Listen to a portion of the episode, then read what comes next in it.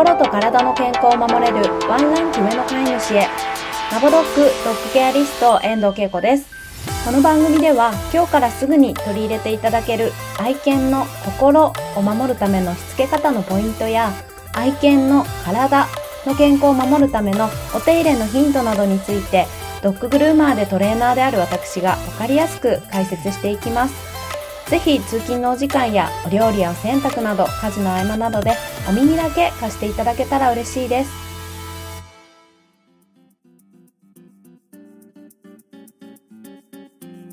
こんにちは、ドッグケアリストけいこです。今日は先日愛犬ケアリストレッスンを受講くださっている飼い主様のご自宅にお邪魔してシャンプーレッスンをしてきたんですけれどもその際にいつも私はですね、普段ご自身でシャンプーをされている時とどんなところが違いましたかとか、何か発見はありましたか？なんてお伺いしているんですね。で、今回はその飼い主様のリアルな声を皆様にもお届けしたいなと思いまして、ママさんにインタビューをさせていただきました。ね、インタビューに快くお答えいただきました。こむぎちゃんママ、本当にありがとうございました。ということで本日はゲストインタビューのボリューム4、早速そちらをお送りしたいと思います。はい、こんにちは。こんにちは。と今日、シャープレッスンさせていただいたんですけれども、はい。いかがでしたか？初めてのシャンプーレッスンは。まず、一言で楽しかったです。あ、よかった。ありがとうございます。はい、ありがとうございます。えっと、愛犬さんはラブラドールさんなんですけど、7ヶ月。はい、もう少しでもう、今日ちょうど7ヶ月、7ヶ月に。今日えー、今日はい。おめでとうございます。はい、ラブちゃんなのでも結構大きさもあるのでね、なんか二人でびしゃびしゃになりながら やったんですけど、なんか、発見とか、あ、こんな風にやるんだみたいななんかありましたか？結構もう発見だらけ発見だらけ。ね、シャンプーは結構敬遠していて、自分でちょっとできないっていう、苦手意識がもそもそもあったので、うん、やったこともなくて、はい、で、一回ちょっとどうしてもやらなければいけないことが、事件がありまして、事件が あって、はい、やったんですけど、それも本当に石鹸でちょっとごしょごしょってやるくらいの、ちょっと今考えるとかわいそうなやり方をしたなと。え、石鹸って石鹸ですか？あ、一応そのオーガニックのそのシャンプーとか用の石鹸ではあるんですけど。はい、ああ、なるほど。あ、でもシャンプーじゃなくて固形の石鹸。固形の石鹸ええー、なるほど。はい、はい、はい。それも本当に緊急事態だったので。でちなみにそれはな、なんで？あ、ちょっとお腹を下して、あいう感じですね。はいはい、パピーちゃんの時。そうです、そうです。ある、あるあるですね。そうです。で、ハウスで、そういうことが起きていたことが 後から発見して、はい。で、慌ててちょっとこう洗うっていう、はい、ことが起きたんですけど。はい。はい。だったので結構慌てて、とりあえずもう汚れを流すだけっていう感じの本当にちゃんとしたケアっていうわけではなかったので、うん。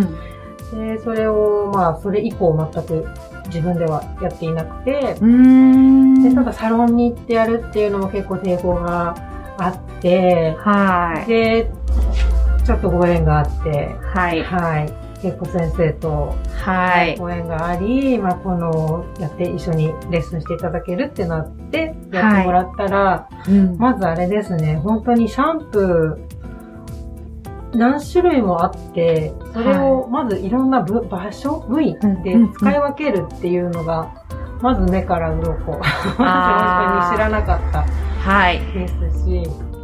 そうですね。はい、今回、あの、小麦ちゃんって言うんですけど、小麦ちゃんはお腹にちょっと湿疹があったので、そこに薬用シャンプーですね。うん、あとは体のシャンプーは変えました。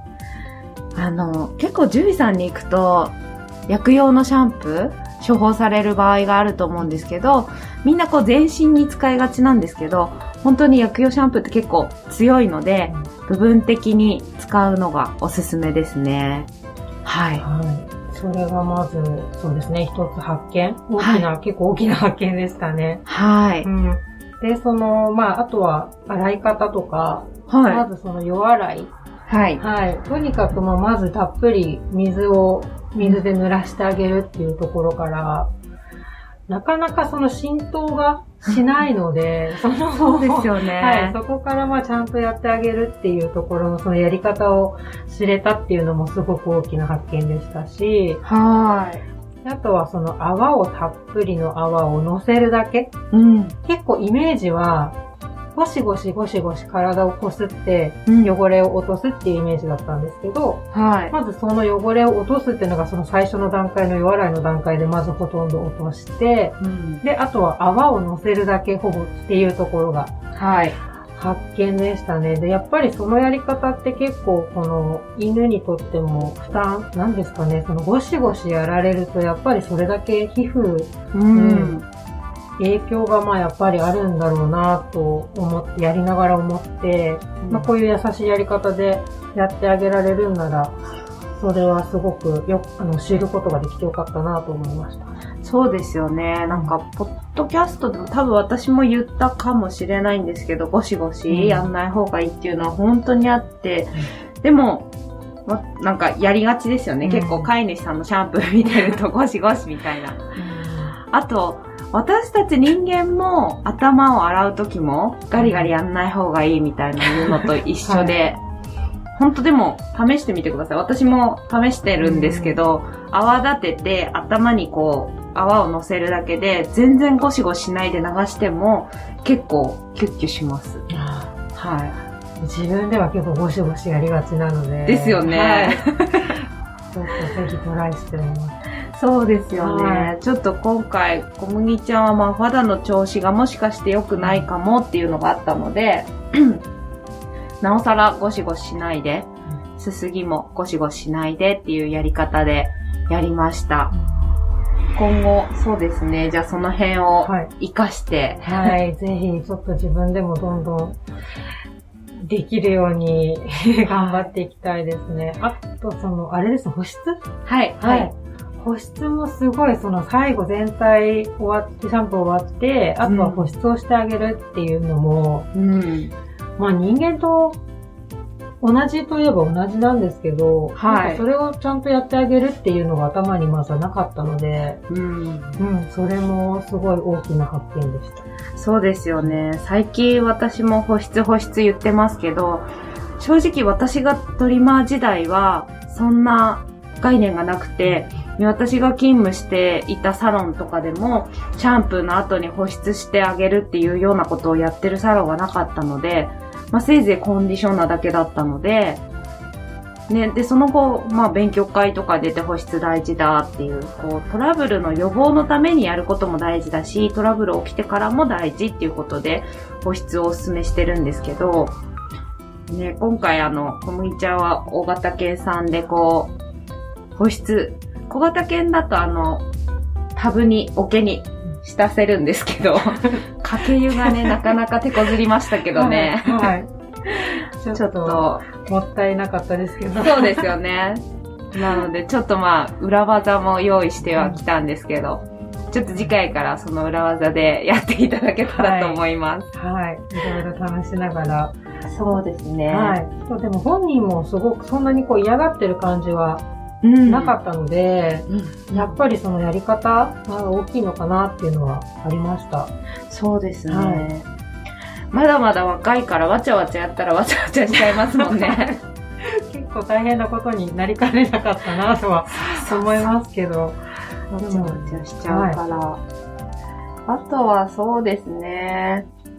もうちょっと、しばらくシャンプーしてなくて、まあ、トラブルが起きて、で、まあ、今回、シャンプーしたんですけど、ここから様子を見て、そのシャンプー剤も今日はちょっといろいろ使ったんですけど、肌が落ち着いたら、むしろそんなにいろんなシャンプー剤で洗わない方がよくて、なんなら入浴、温浴だけでもいいかもしれないので、うん、その辺は、やっぱりそれが、様子を見れるのが飼い主さんがだと思うので、様子見て、な、月に1回のシャンプーがいいのか、2ヶ月に1回のシャンプーがいいのかとかっていうのは見ていただけたらなと思います。はい。はい。わかりました。